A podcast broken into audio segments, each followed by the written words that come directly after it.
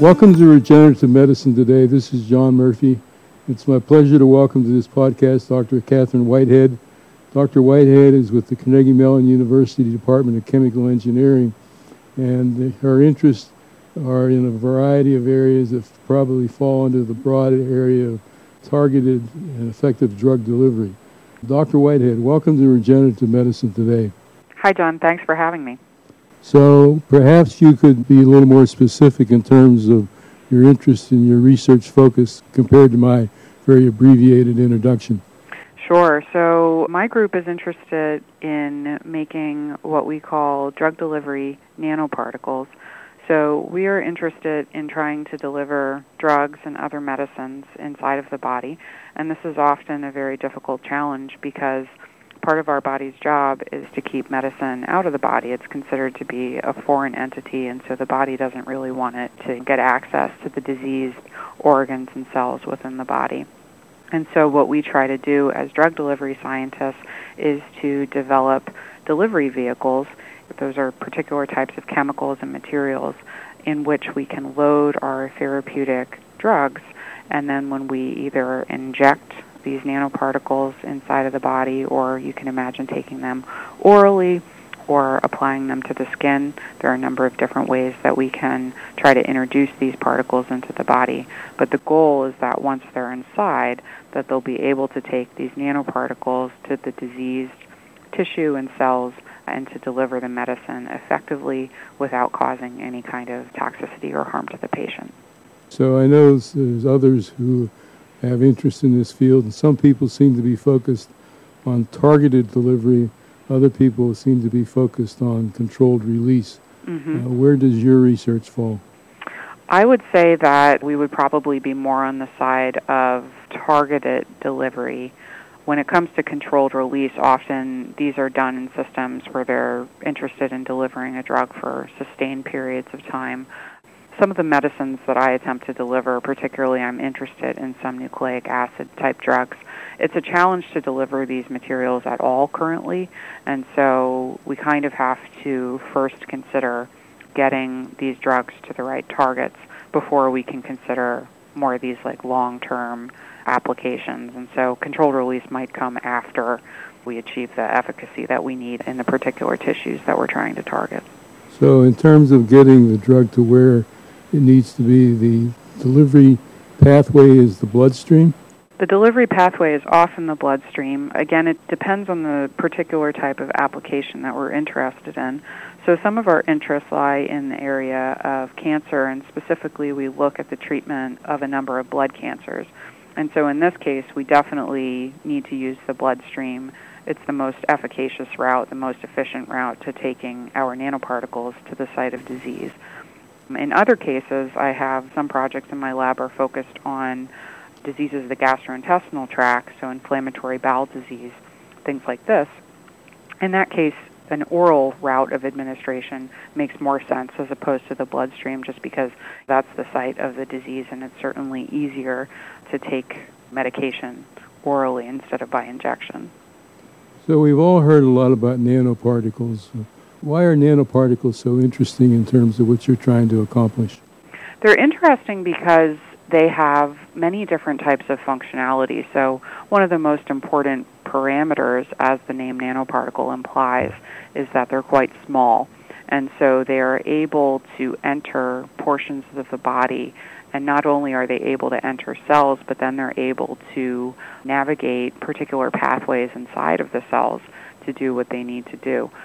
So we do need something that's really very small in order to deliver the drugs that we're interested in to the right kinds of cells. But then the other interesting thing about nanoparticles, and one thing that we get really excited about in my lab, is the chemistry that's being used to actually make the nanoparticle. So there are many different types of chemistry that you can conceive of.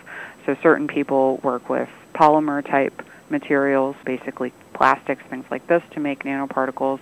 Other people might work with silica, which is basically sand particles.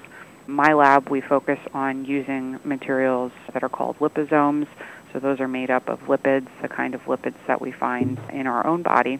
And so we can make nanoparticles with very specific, defined chemical structures. And it's often these very intricate structures that are giving the nanoparticles their transport properties, which is what we're ultimately interested in as drug delivery engineers, is trying to figure out how the chemistry of our particle can help our delivery vehicle make it across these different barriers that are present within the body. So the size is important, the chemistry of the nanoparticle is important, and then the other thing that's exciting is, is to consider all the different types of drugs that you can potentially put inside of your delivery vehicle. And so my lab is mostly interested in nucleic acid therapeutics, things like DNA and RNA, but you can also envision putting small molecule type drugs like chemotherapeutics inside of these particles, which we've done before, as well as protein type therapeutics, which are a bit larger, but we're still able to get those inside of our vehicles.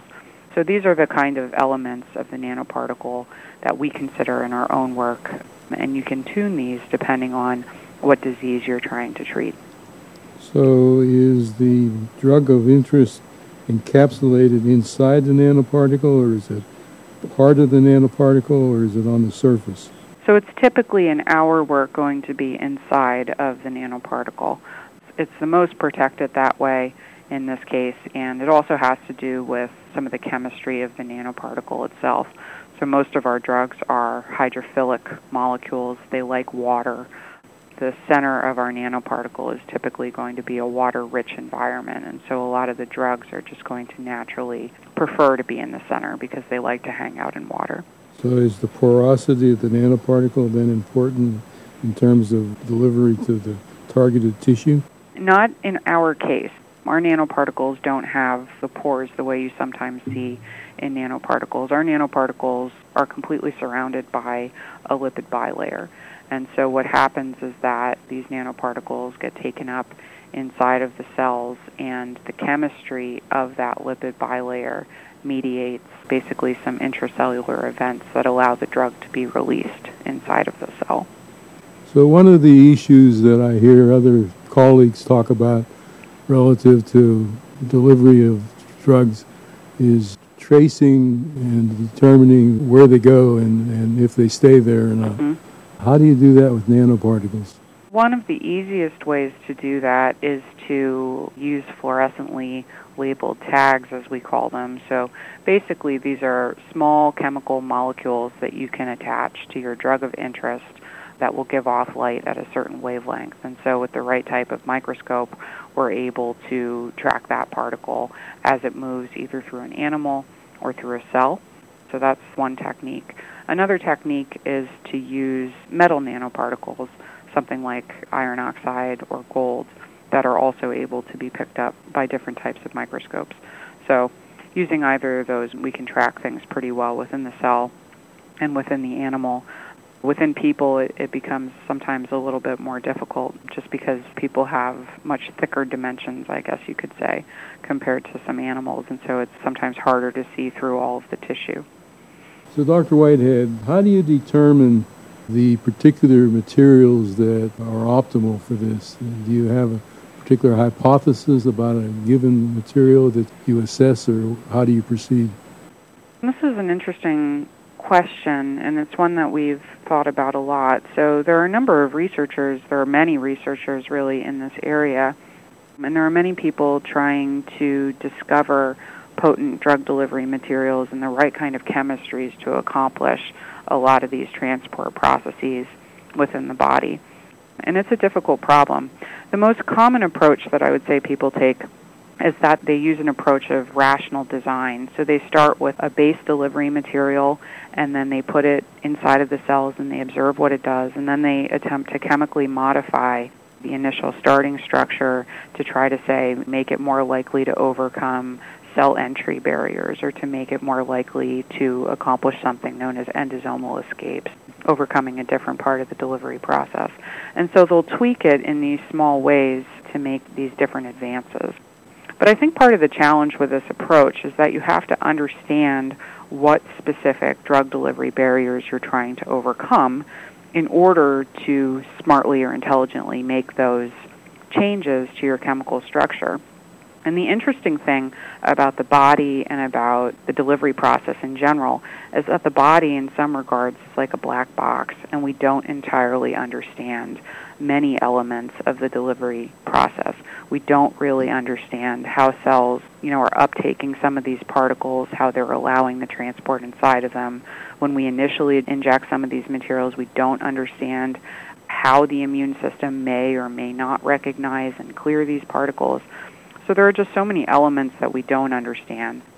So one thing that we wanted to do was to just take a step back and kind of acknowledge our lack of understanding of the biology in this case. And so one approach that we took was to look literally at thousands of different delivery materials. We used a relatively straightforward chemistry that was easy to conduct very rapidly. And I would say over the course of my career now, I've looked at maybe 5,000 different nanoparticle chemistry formulations in an attempt to try to really zero in on the things that work the best. And fortunately, that's been a relatively fruitful approach. We've looked at thousands of materials, and most of them don't work, as you may expect. You know, you can't just make things and expect them to work. But by looking at so many, we have been able to identify extremely potent delivery materials. And what's cool about that is that then once you have something that works well, then you can start asking, well, why does it work? And you can start looking at some of these detailed, you know, chemical and molecular interactions, both on the tissue level and then inside of the diseased cells. When we understand why something is working better, it helps us make the materials even better. It helps us understand some of these disease processes better, and we can move forward from there. So, speaking of disease processes, and you mentioned at the outset of our discussion a couple of areas you have interested in but where are the expected first applications of this? So we're hoping to make an impact in the area of cancer. Part of the issue is that, you know, we're working in preclinical models, we work in animal models, and so there is a fair amount of work that needs to be done before you move into some kind of human clinical trial. So it certainly is years away before we would see some of these technologies move forward. But we are hoping to have an impact in a particular type of blood cancer called mantle cell lymphoma. It is a type of non Hodgkin's lymphoma. Non Hodgkin's lymphoma is, I believe, the sixth most prevalent cancer in the United States. And of all of the different types of non Hodgkin lymphomas, and there are many, this particular type called mantle cell lymphoma is by far the most deadly and so it is most in need of new types of therapies to be added to the traditional therapies. So currently people are treated mostly with chemotherapy and with radiation, and there are some antibody type drugs that are used for these patients. But the problem is that inevitably the cancer relapses after an initial round of treatment. And so these patients need extra help.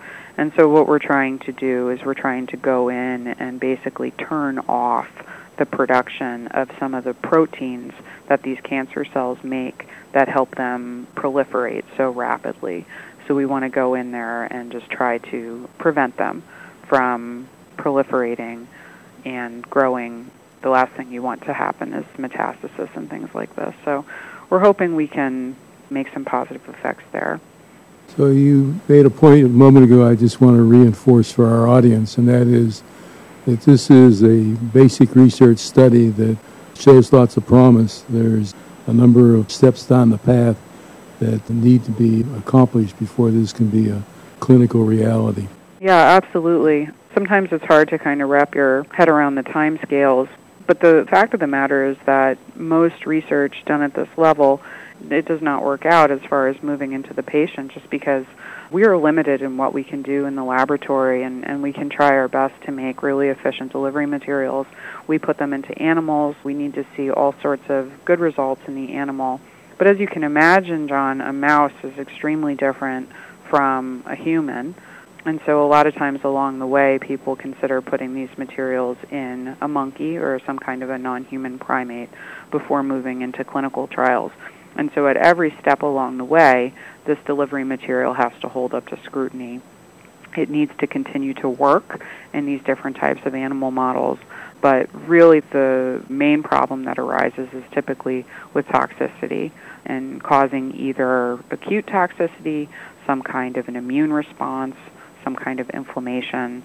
You know, all of these are clinically unacceptable when it comes to developing new therapies. And so there are definitely a lot of hurdles to overcome after the initial conception of ideas, which is what we're trying to do.